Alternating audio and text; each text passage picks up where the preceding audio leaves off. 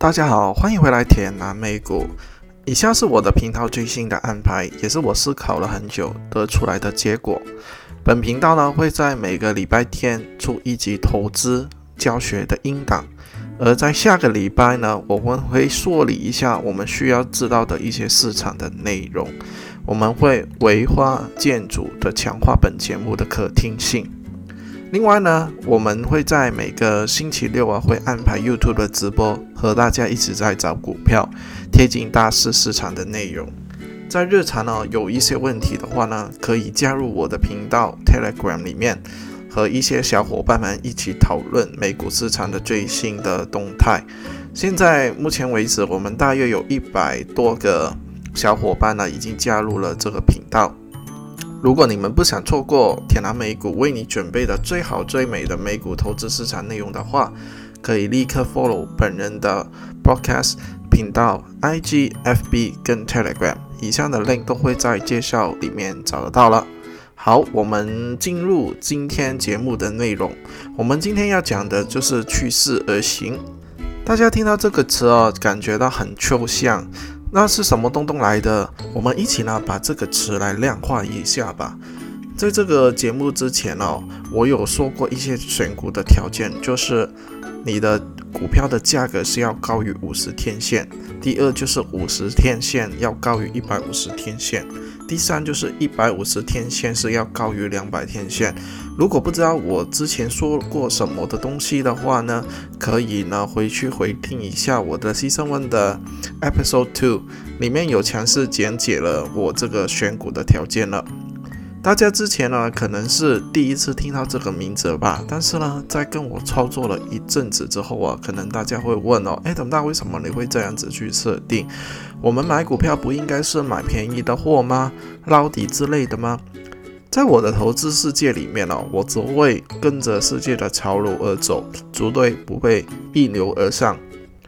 顺势而行的阵地就是你要相信市场的力量。市场上呢，其实有给你很多的 signal，跟你说你应该要买什么类型的股票，什么股票你应该要避开。而能用我们有限的时间去观察一些股票呢，就是平均线量化的指标呢，我会是使用两百天的 Simple Moving Average，两百天平均移动线。如果你看完这个平均移动线的话呢，你会有错误的决定。去知道这一只股票是否处于一个长期上升的趋势，这一家公司是否有潜力在长期之间是有增长的阶段。而两百天的移动平均线会有三种不同的形态去表现出来，去说明呢那一只股票到底是在哪一个阶段。这三种不同的形态，我们主要是是要看它的波度，到底它的波度是上波还是平波？还是下波。我以下呢会举一些市场上现在的活生生的例子，去说明这三个不同的波度。好，现在呢，我们可以在市场里面找到一些上波的趋势的股票，它的代表人物呢就是 ASML、FB 跟 Costco。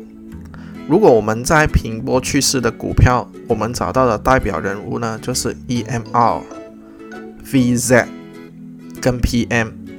如果在下波的趋势股票啦的代表人物就是 CCL、MO、NCLH，在市场里面呢，充斥着很多的韭菜的投资者会投资一些下波的股票，但原来呢，他们买进这一类股票之后呢，它的一波比一波更低，他们呢陷入了一个无底的深洞里面。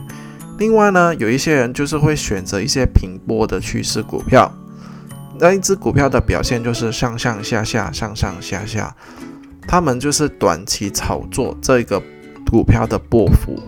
有一些人就可能是因为贪图它的利息去买进这类的股票，但我本人呢，只会选择一些相波趋势的股票。那为什么呢？第一，我不是为了股息去投资的，因为美股市场的利息是很少的，而高增长率的股票啊，一般不会给太多的利息。